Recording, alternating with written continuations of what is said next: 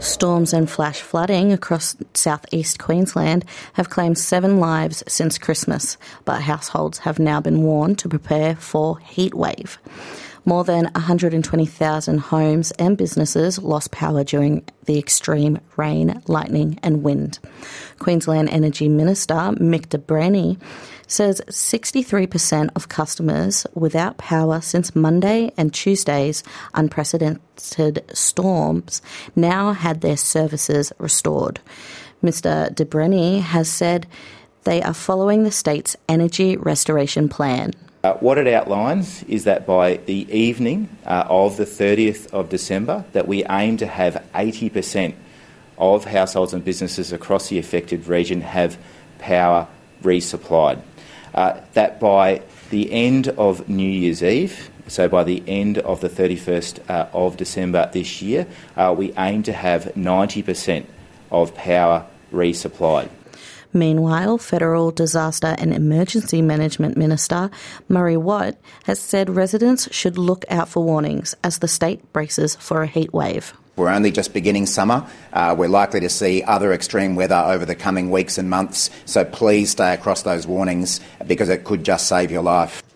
New Year's Eve could be a wet one for parts of eastern Australia, with more severe weather forecast for the weekend.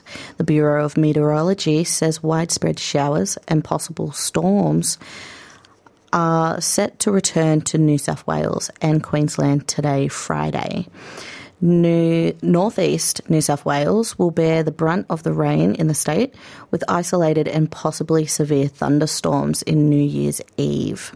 Scattered showers are forecast for the remainder of the of the coast, with the chance of storms. Queensland is also expected to be hit with wet weather, with isolated showers and thunderstorms forecast across much of the state, apart from southeast. Anthony Albanese has wished all Australians Merry Christmas while paying tribute to those who are giving up their day to help others. Mr. Albanese expressed his gratitude to everyone who's giving up their Christmas for the sake of others. In this time of celebration and reflection, we express our gratitude to everyone who's giving up their Christmas for the sake of others. In particular, our emergency personnel and Australian Defence Force members, whether here or overseas our medical workers, and our hospitality, and those who give up for others through charities. Mr. Albanese has also acknowledged it was an easy period for some in particular in the far north Queensland dealing with the aftermath of the floods. In his Christmas message, the opposition leader, Peter Dutton, acknowledged that many people were struggling to make ends meet as the cost of living rose. He also thanked those assisting people in need. The generosity and the efforts of our wonderful charity workers and volunteers epitomised the very best of our society. Doctors are urging parents to keep a watchful eye on potentially risky toys this Christmas, as children are particularly vulnerable to eye injuries. Ophthalmologist Dr. Chanel Sharma says eye injuries can have a lifelong consequence and are far more common than people realise. The Royal Australian and New Zealand College of Ophthalmologists, RANZCO, says things like toy guns, swords, and aerosols are particularly high risk. Dr. Sharma warns injuries can be severe. So, eye injuries from these sorts of things can start with injuries to the cornea, where you get an ulcer. It can cause injury to the lid, but in worst case scenarios, it can go through the eye and cause complete loss of the eyeball as well as vision. Whilst children's eyes are particularly vulnerable, Dr. Sharma says injuries caused by champagne corks are also very common. Ukraine, Ukrainians have celebrated Christmas on December 25th for the first time this year in efforts to shift away from Russia's historical influence. Traditionally, the majority Orthodox Christian population would celebrate alongside Russia on January 27 in line with the traditional Julian calendar. Ukraine passed a law earlier this year declaring Christmas celebrations would come early in a move their president says will help Ukrainians live their own lives. This will be the second Christmas in Ukraine since Russia launched its offensive in 2022. The workers of the Eiffel Tower have called on a strike over contract negotiations with the city of Paris.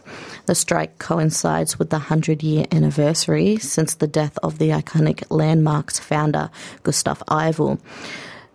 The workers say they are striking because they have concerns over the long term prospects of the monument.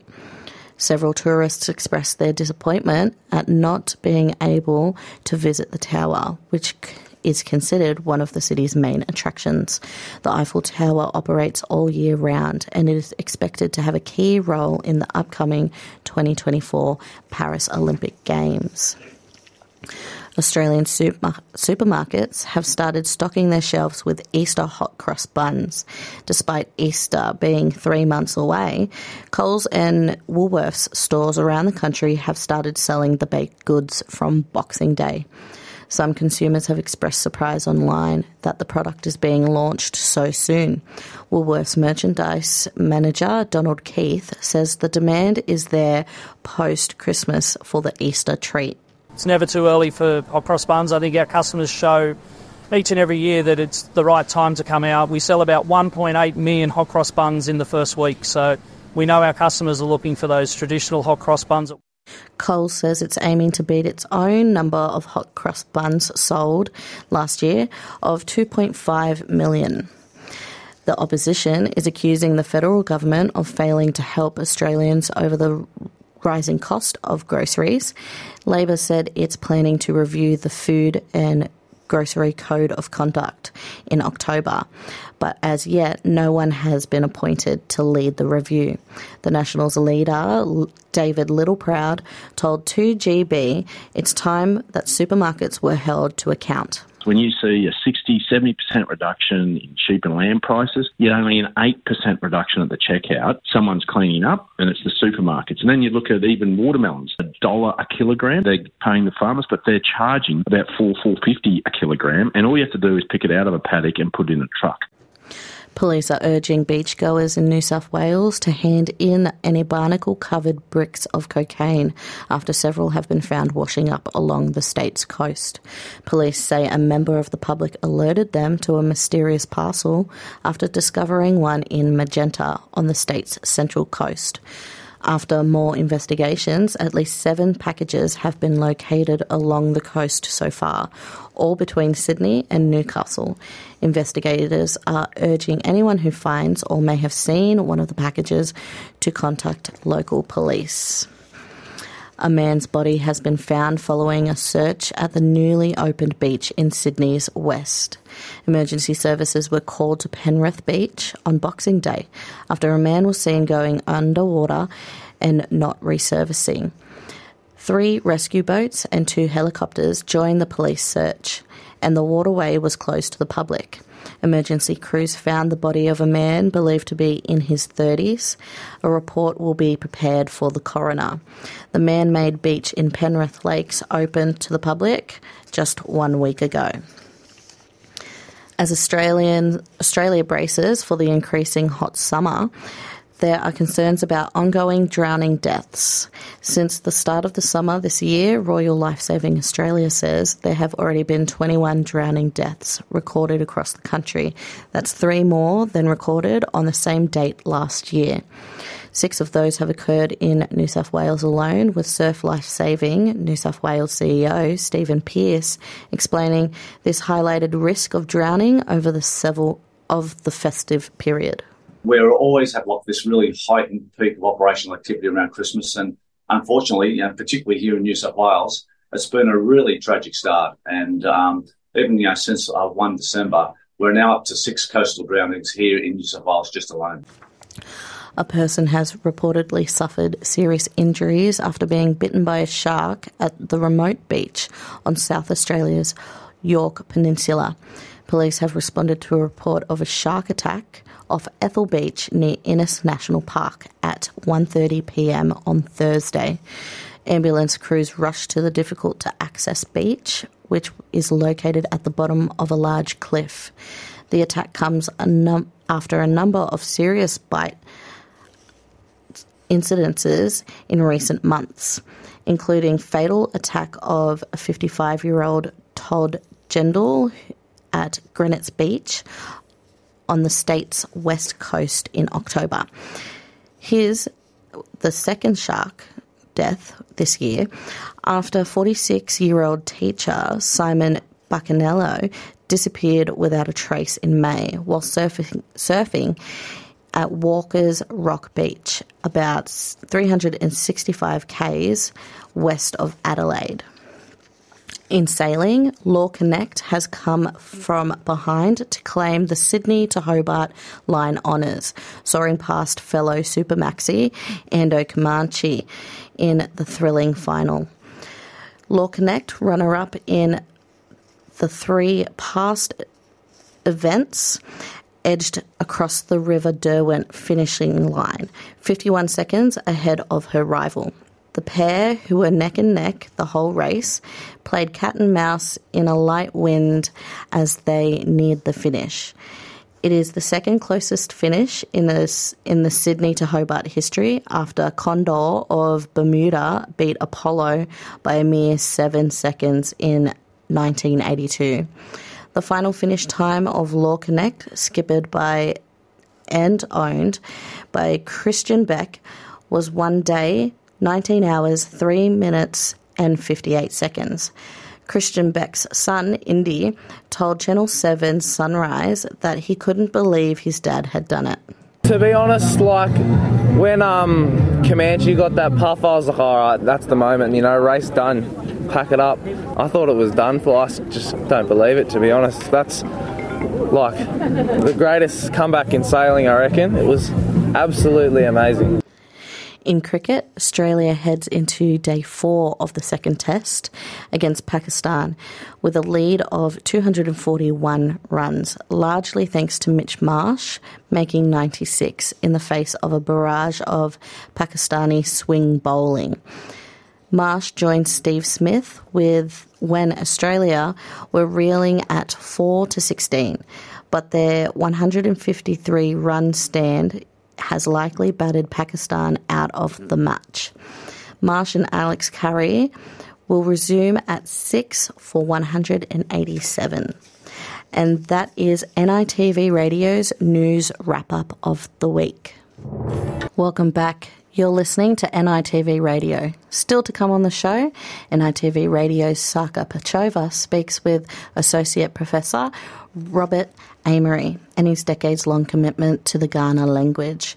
Him and his colleague, candidate, our PhD candidate, Susie Greenwood, are piecing together history and language for a new generation.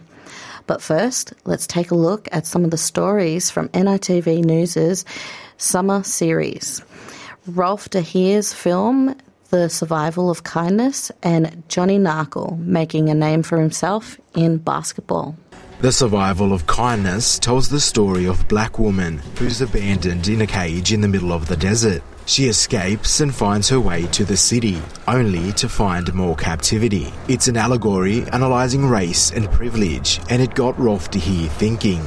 He decided to put control of the look, feel, sound, and tone of the film in the hands of First Nations creatives. And I thought, here is an opportunity on this film, more than any film, for people to get their first go at being heads of department, to do the responsible jobs, because it will work. It doesn't have to be exactly like this or exactly like that. They can bring their own stuff into it. When somebody trusts you, then it it really gives you that freedom. You know, we spend a lot of time sort of worrying if we're pleasing everybody else, but when we're part of a, a, a group that where all our expert knowledge can come out, you know, then we st- when we create something new. For production designer Maya Coombs, it was a unique opportunity. I got to marry work and culture together, and that was something that I haven't experienced before and to kind of have the opportunity to work with other First Nations like practitioners is a rare opportunity that I hadn't had yet. Like, like well, this is our first, you know, to, you know, doing this, and we did it. We actually, you know, we we did it, and, and Rolf had so much faith in us. As for the finished product, Rolf de Heer describes it as pure cinema. It's so much better than I expected it to be, and that's a combined effort from everybody, and it was a thrilling process for me. Now, you know, I feel established. I feel like I have a place. And now my future is, you know, is looking really bright. Ricky Kirby, NITV News. In Western Australia, the name Narkle is synonymous with Aussie rules football, but young Noongar and Yamatji man Johnny Narkle is making a name for himself in the basketball arena, and he, there are high hopes he'll make it to the top. For Geraldton local Johnny Narkle, sport has been a constant. Growing up playing basketball and football with his siblings. His passion for basketball has led him to the semi professional NBL 1 League. Narkle could have found Ralph, goes himself. He helped the Geraldton Buccaneers take out its third WA Championship title, in the process becoming the first Indigenous man to win the Most Valuable Player award in a grand final. Yeah, it did feel good. Like it's an honour, like especially for past players and like emerging players for young kids, young Aboriginal Indigenous boys and girls. So it feels good, someone to look up to. I'd give him some tips, but I think he's got it sorted. His coach has used him as an impact player for the past two seasons. You know, it was a hard matchup for other teams that he was coming in. Yeah, he's a seriously good basketballer and looking forward to seeing what's next for Johnny. As he goes from strength to strength, the 22 year old has set his sights on the next level. 100% want to do this and like I just want to like get to that next level and see if I can make it further. Narkle, two for two. I think he needs an opportunity, and I think a lot of players and a lot of teams will be surprised at what he, what he can offer. Johnny Narkle. Karen Cox, NITV News. Welcome back. I'm your host, Nori Pakai, and you're listening to NITV Radio. Up now, NITV Radio's Saka Pachova talks with Professor Robert Amery. The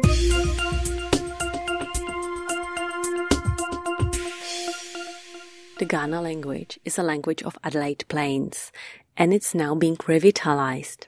Associate Professor of University of Adelaide, Robert Amery, has been researching the language for more than two decades now.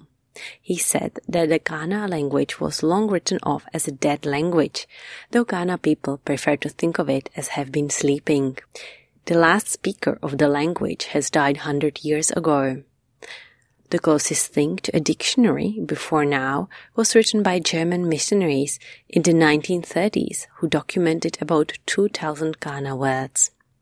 Speaking the language was once forbidden by white Australians and Kaurna all but faded from use by 1960s. But through dedicated collaborative work, the language has now been revived and I'm now joined by Professor Robert Amery and his colleague from University of Adelaide, PhD candidate Susie Greenwood. Hello and thank you both so much for joining us on NITV Radio. Hi, Saka. Hello, Saka. Thank you so much for talking to us. And I will start by Professor Rob Amery. Rob, you have been studying the Kaurna language for over two decades now but you started working in indigenous communities as a health worker back in 1980s what led you to to work with languages? I find languages very interesting. I because i went to a country high school in new south wales i never had an opportunity to study another language at school. I learned some indonesian in my final year at uni and ever since then got very very interested in languages. Then when i went to work in the kimberley back in 1980 in those days, most of the old people had very, very little English, maybe just a few words. And it was very important for me to try and learn Bugaja uh, in order to communicate in the health field. The blind doctor who, who used to visit, by his own admission, said that he practiced veterinary medicine. I can't blame him because he's visiting so many different communities speaking different languages, but uh, that was the state of healthcare delivery in those days and probably hasn't changed a great deal to this day. Mm. And what led you then to the south and to the Kaurna language? Found myself here because my wife comes from Adelaide and having learned some strong languages up north, I was keen to put that, and, and having studied linguistics at ANU, I was keen to put what I knew into practice and was invited to some Ngarrindjeri workshops by Brian Kirk, who was working at uh, what's now UniSA, uh, running some Ngarrindjeri and Narungga workshops. And so I got to know some local Aboriginal people through those workshops. And you know, one thing led to another. And uh, I've been working with Kaurna for over 30 years now. Mm. And uh, Susie, what led you to study th- this particular language? So my journey's been very different to Rob's. In fact, um, I've only been in Australia for uh, just over 12 years now. And prior to that, uh, I was actually working in IT back in the UK. I always had a love of languages, um, but never had the opportunity to study languages beyond school. Uh, got immersed in IT and programming and that kind of thing. So it was only when I moved out to Australia with my husband, but sort of better future for the kids and, and better weather and better work opportunities that I had the opportunity to formally study languages and linguistics at the University of Adelaide. Um, was fortunate enough to um, find the support of Professor Amery to be my supervisor. Um, and he mentored me, and um, I had the opportunity to get involved with working on the Kaurna Dictionary Project, which actually aligns quite nicely with the um, my own PhD interest, which is actually on the revived language of Cornish, mm. which is where I was living in Cornwall back in the UK. So it's a, a very interesting counterpoint to that, seeing the different context and how language revival works on different sides of the world. Mm-hmm. And yeah, let's talk about how to rebuild a language. Rob, you've been working on on this for 20 years and you're working on materials from the 19th century. Can you please tell us a little bit more about you know the history or how how do you work with these materials? Um, before we go there sarka i might just go back to your introduction mm-hmm. where you were saying that Kaurna people were forbidden to speak Kaurna. I think it's a bit more nuanced than that. Teichelmann, missionary Teichelmann, was forbidden to continue preaching in Kaurna. uh, and certainly the Piltawwadley school, which had been taught by Schürmann and by Klose, supported by Teichelmann, uh, taught in the Kaurna language, was closed by Governor Grey, and those children relocated to the native school establishment on Kintore Avenue, which was strictly English only dormitories. The policy was to deliberately separate the children from their elders, from their parents. It's not quite as simple as saying uh, the Kaurna people were forbidden to speak their language. Hmm. I mean, those policies were disastrous for the Kaurna language. And the reason why the language um, ceased to be spoken probably had much more to do with the plummeting population due to introduced diseases uh, than anything else. And the remaining Kaurna being uh, forcibly removed from their country, uh, sent over to Poonindie in Barngarla country, and from there to, to Point Macleay and Point Pearce in Ngarrindjeri and Narungga country. I, I don't know that they were kind of forbidden as such to speak their language. Mm but yeah, certainly was really hard for them. Oh, absolutely. And so, how much, how many materials, how much do we know about the language? Well, there's about 20 primary sources, people who collected uh, words. And in the case of the German missionaries, and Schürmann, uh, a lot of phrases and sentences and some uh, very short texts. Altogether, we've got three, three and a half thousand words probably from those primary sources. The German missionaries were the only ones to record a grammar. But some others, like uh, William Wyatt, recorded quite a few terms for plants and insects in particular, which uh, the German missionaries missed. There was a Piesse, a surveyor's assistant, who uh, took particular note of a number of uh, place names, and being a surveyor's assistant, he gave the section numbers, so we have a very precise location for those uh, Cawthorn had a very interest, strong interest in Kaurna artifacts. So a number of artifact terms which no one else recorded have been recorded by Cawthorn. So different people had their own kind of interests and specialties, but the vast majority of what we know was recorded by those German missionaries. And as I said before, they, they were the only ones to record a Kaurna grammar.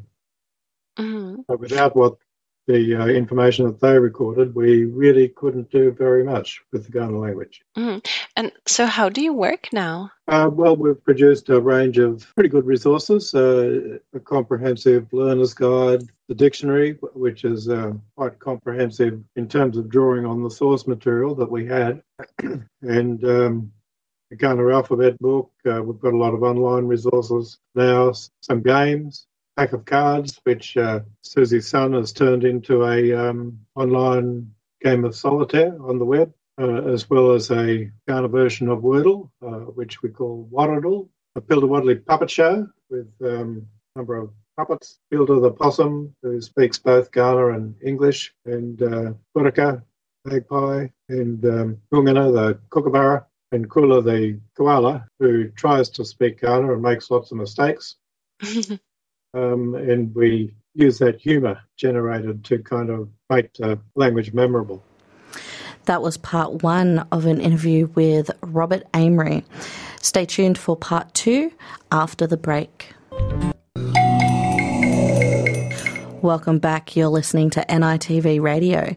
Next, we continue with part two of Professor Robert Amery and his commitment to reviving the Kaurna language.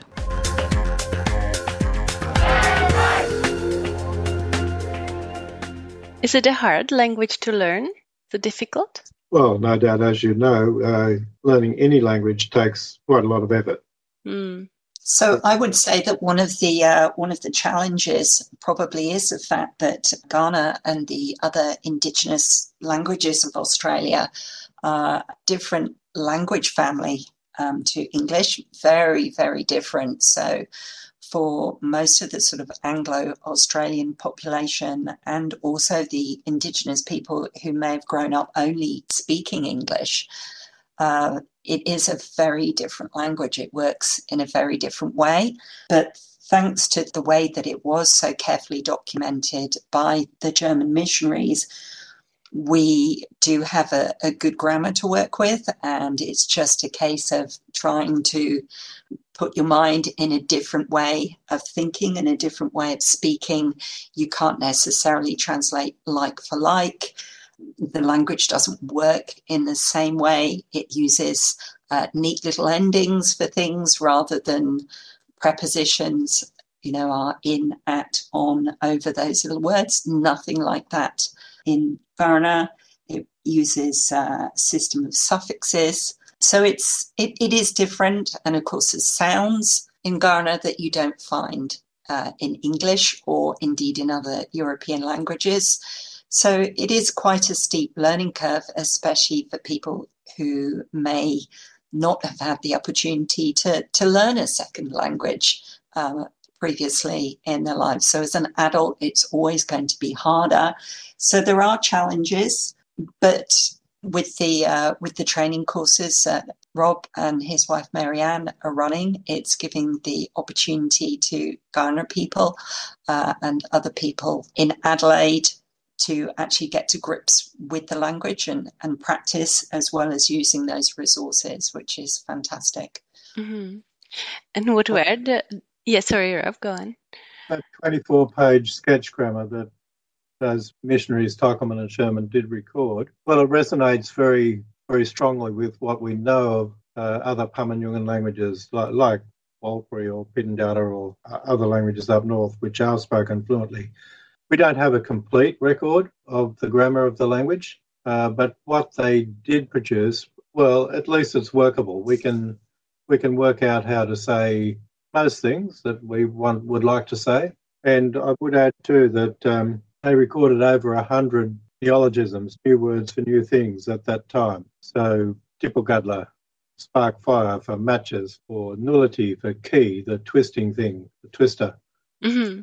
uh, and so on. So we can use those word formation patterns uh, that first language speakers of Kaurna used at the time to talk about new things that were introduced to them to develop new terms for things that we have to deal with now. So, uh, karakarati, the thing for habitually flying in, is the aeroplane. Uh, mukandu, the lightning brain, is the computer. Lightning for electricity, uh, and so on. And we can be, you know, fairly confident about the way those words are, are formed. And uh, just to give you one little example, uh, many years ago now, uh, we needed a word for year. And I knew from working with Yungamata up in northeast Arnhem Land that they use the word walchan, which means rain, it means wet season, and they also use it for year. So I knew Yungamata did that.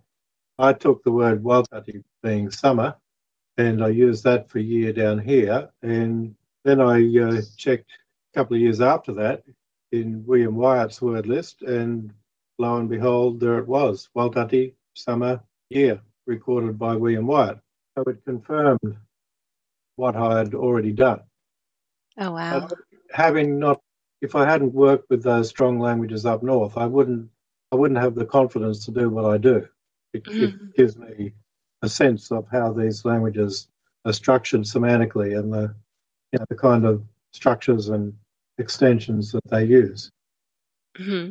It sounds to me like this complete magic world of knowledge that you're kind of really getting into, or you know, like this magic world that could have been lost but is not. It's revived. Yes, yeah, it's and sometimes we just have to we have to take certain guesses about the way some words are pronounced because there are three different R sounds in Kaurna. For instance, I'll just give you an example. So, hurry with an R like in English means creek or river. buddy the short tap, is uh, maggot or rice. But putty with a rolled R is lit, as in lit a fire. So, depending on the R that you use, it has three different meanings. Mm-hmm. And we can't tell from the written record the difference between all those R's. Teichelmann and Schürmann had a habit of writing both uh, rolled R and the rounded R, like in English, with a double R. So they spelt Karrawirra the Red Gum Forest River, the River Torrens, here in Adelaide, all with double R's, Gara, Wera, Hurry. Now, Gara and Wera do have a double R, a rolled R, but Hurry is an R like in English, even though it's spelled exactly the same way as the others. Mm-hmm. So unless we have a cognate word, the counterpart, counterpart word in the neighbouring languages of Nukunu or Adnyamathanha, which were recorded by linguists, um, we just have to take a guess at what kind of R it is, what kind of T, what kind of N, what kind of L. So I often wonder if I had Doctor Who's time machine and was able to travel back and talk to Kadlitpinna or Mullawirraburka, those Kaurna men who were the informants for the missionaries, whether they would understand me. Um, I think they would, but it would be rather like, you know, a second language speaker of English, a Japanese person, uh, and the confounding of the R's and L's. but, but still, we can usually overlook that, right? The fried rice, fried rice phenomenon. We we know from context uh, what people are trying to say, but it would be like that. Sometimes I would be getting the R wrong, but uh, we just try and do the best we can. And so, what is the state of the language now? Like, are there speakers? Is it possible to speak it as such, or is it used for certain occasions, maybe? Uh, the Kaurna language is mainly used for speeches of welcome to country, increasingly for speeches of acknowledgement of country, but also a lot of naming of uh, people themselves, naming of Kaurna children, of pet animals, um, all sorts of things parks, walking trails, uh, programs, conference themes. Any number of things have Kaurna names these days. Uh, in terms of people using it to converse with, well, a couple of people have become quite knowledgeable and, and quite fluent. Jack Kanya Buckskin would be the most fluent speaker, and um, he's been bringing his children up as at least semi-native speakers of Kaurna. There are some words that his children would only know in Kaurna, some they would only know in English, some they know in both. Still a ways to go before it becomes a sort of language of daily conversation. Hmm. And uh, what was the reaction of the community once the language was introduced to the wider community? But to the wider community, well, I think quite positive by and large. Um, well, a lot of people ignore the language, I guess, but there hasn't really been the negative reaction that I had anticipated. No, a lot of the reaction has been quite positive. Mm. And there's quite a demand from the non Indigenous community for Kaurna language courses to learn Kaurna or access to Kaurna language materials. Many, many schools across the Adelaide Plains are looking for a teacher of Kaurna, and that's a bit of a problem because we don't have enough people who have the knowledge and the training to be able to teach those programs. That's what we're trying to work on at the moment to teach some courses through Tauondi College and Aldinga College to Aboriginal people to teach their own languages. Mm-hmm. That's great. And uh, you already mentioned it before. Uh, you two collaborated with other people as well on a new web page that has been launched, and it's aimed at people to help them learn the language. Can you tell us a little bit more what we can find on this on this page, and where can we find it, and who is it for? So the uh, the new Kaurna website you'll find at ghanawara.org.au, and it's a pretty comprehensive website. It builds on work that was done quite, I'm not sure, Rob, when was the older website? 2005. 2005, so almost 20 years ago now, there was an older website that sat on the University of Adelaide servers, but that was uh, more a sort of research orientated. It was a, a good repository for information. Whereas this new website, uh, which is independent and actually run by and for the Kaurna community, is, we hope, going to be a bit more accessible uh, to the wider population. We've divided it up so that you can find information about the Kaurna people, about Kaurna place names, and also about Kaurna language. On top of that, it's also a one stop shop where you can watch videos to learn a bit of Kaurna. You can have a play of those online games that Rob mentioned, as well as actually purchasing resources, books, CDs, games, and other learning aids. And we've also got a section on there with some news and events of upcoming courses and things. So hopefully it's got everything on there that people might need. And the other thing that, that it will do uh, hopefully, is to actually streamline and make it easier to respond to the overwhelming, in fact, demand for Kaurna language from companies and organizations and schools and uh, just ordinary people who are looking for translations. So we've got a little sort of survey form on there, and if people need some information and some words translated, or they have suggestions for naming a new schoolroom or meeting room or whatever, then we can actually process that much more easily now through the uh, online forms actually from the Kaurna website. Mm-hmm. That's amazing. Well, before we finish, how do we say thank you in Kaurna language? Well, there isn't really words for thank you in Aboriginal languages, but um, Teichelmann and Schürmann tell us that Ngachu Yungandalia, oh my dear older brother, uh, exclusive to my dear older brother, uh, is so as much as to say thank you. So these days we just say Ngachaya, thanks, or we use that longer expression with the kin term, Ngacho Yakanandalia, oh my dear older sister, Ngacho Yungandalia, oh my dear older brother. Ngachaya. Well, Nataya, so much for joining us on NITV Radio and talking to us. Thank you. Thank you, Sarka. Thank you. Nakura. Nakura.